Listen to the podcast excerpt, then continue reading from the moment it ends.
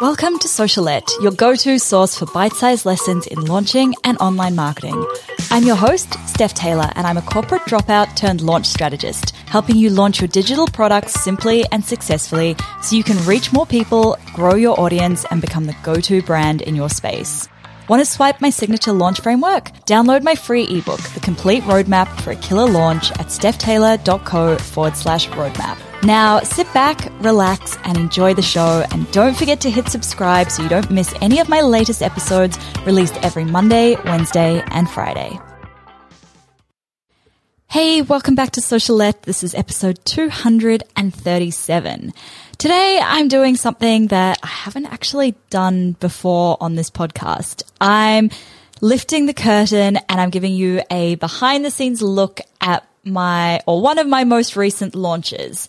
So at the end of last year, I did a launch that most of you wouldn't have heard about, and that's the one that I'm recapping in today's episode. I have since done another little mini launch, and I'm sure I will do a recap of that one very soon. But for now, I will be sharing the numbers, the lessons, the wins, the failures, all of that from my December mini launch.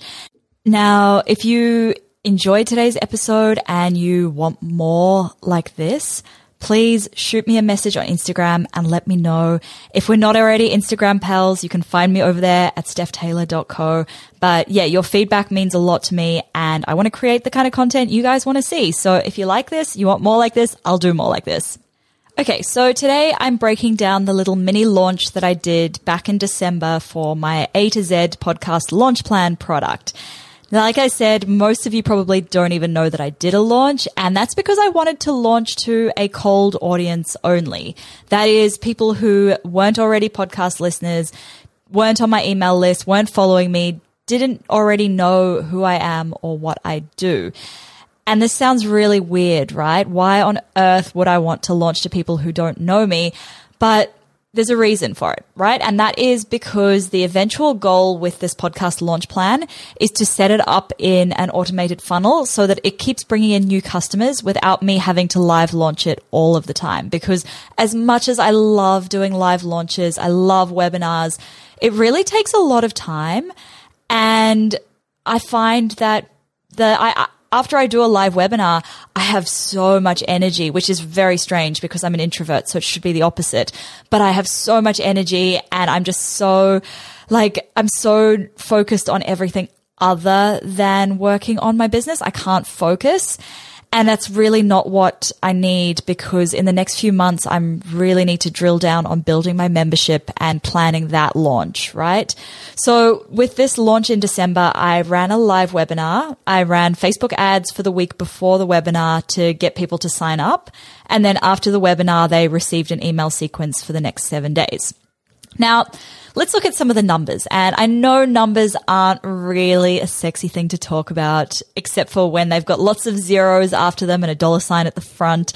And, you know, somebody's telling you how they made like seven figures out of their course launch. But anyway, I'm hoping that by sharing the numbers behind this launch, it'll give you an idea of what a good launch and what a not so good launch might look like when we're talking numbers other than just revenue, because yes, you can spend $900,000 and have a million dollar course launch, but is that really a great ROI? Not really. Okay, so I had 248 people register for my webinar, which was pretty good. You know, I spent $1,007 on webinar ads.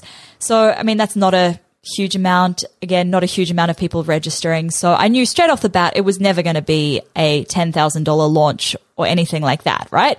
So $1,000 divided by 248 people, roughly $4 per person who registered. This might sound like a lot to pay per person to register for your webinar, but the number on its own actually means nothing out of context. And you'll understand what I mean in a second. So out of those 248 people who registered, 78 of them showed up live, which is around 31%. That's really good. Usually it's about 20 to 25% who show up live. So I'm really happy with that.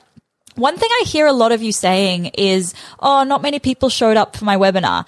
But then when you look at the numbers, it's like actually 40% of people showed up, which is really, really, really good. You might just not have had that many people sign up for the webinar in the first place. So for example, if you had 10 people register and four people show up, that's a 40% show up rate, which is good, even though only four people showed up, if that makes sense. So 48 people showed up and six people purchased live on the webinar and another three purchased directly after the webinar. So that gives us a conversion rate of about 11.5%. So 11.5% of the people who showed up converted either on the webinar or as soon as the webinar finished. Not amazing, but you know, I'm, I'm pretty happy with that. That'll, like, that's totally on par with what I was expecting.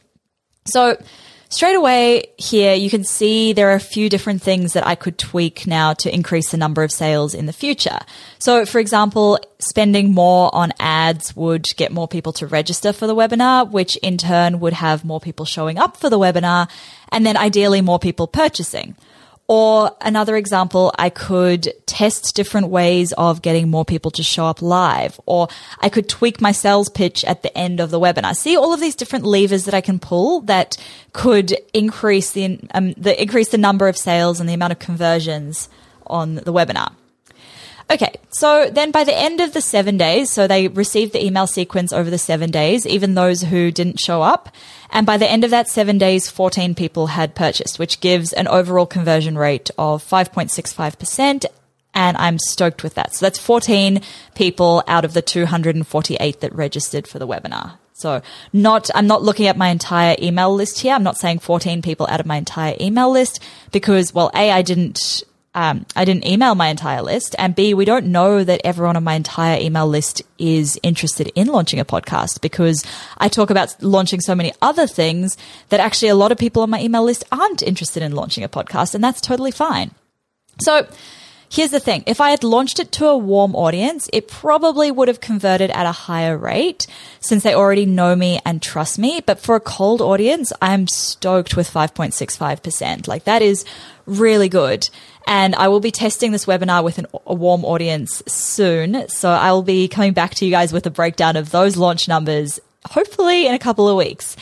Okay, so by the end of the seven days, overall sales were 2,868 US dollars, which meant for that, that for every $1 I spent on Facebook ads, I made $2.85 back. So 285% return on investment.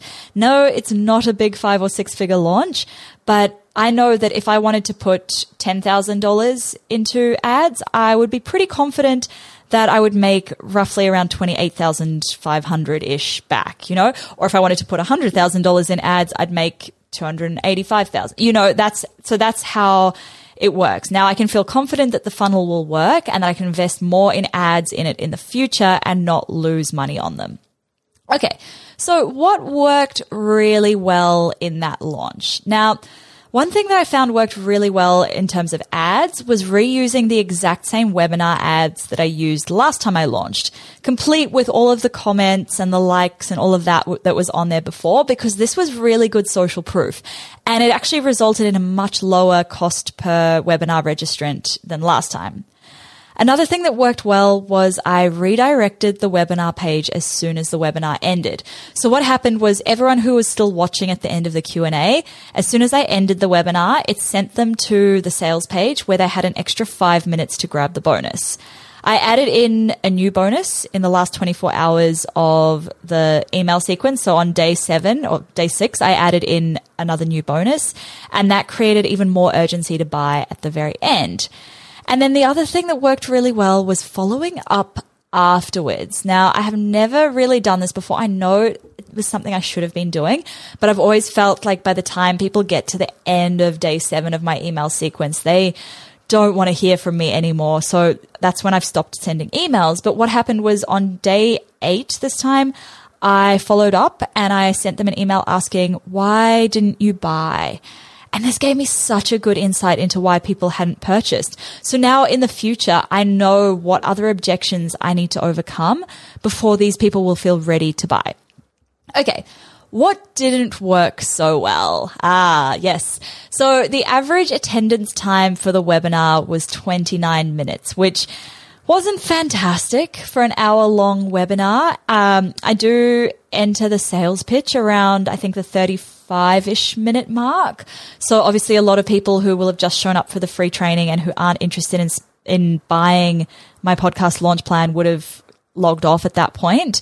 But still, I believe I can get that average attendance time way up and I'll be looking at some strategies to keep people a bit more engaged and to keep them watching until the very end.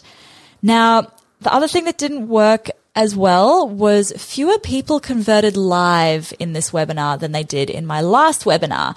So I'll definitely be tweaking my sales pitch a little bit next time, possibly changing the bonuses around, possibly rewording and maybe making it shorter, maybe playing with it a little bit longer just to see what works in the future so I can really optimize it as much as possible.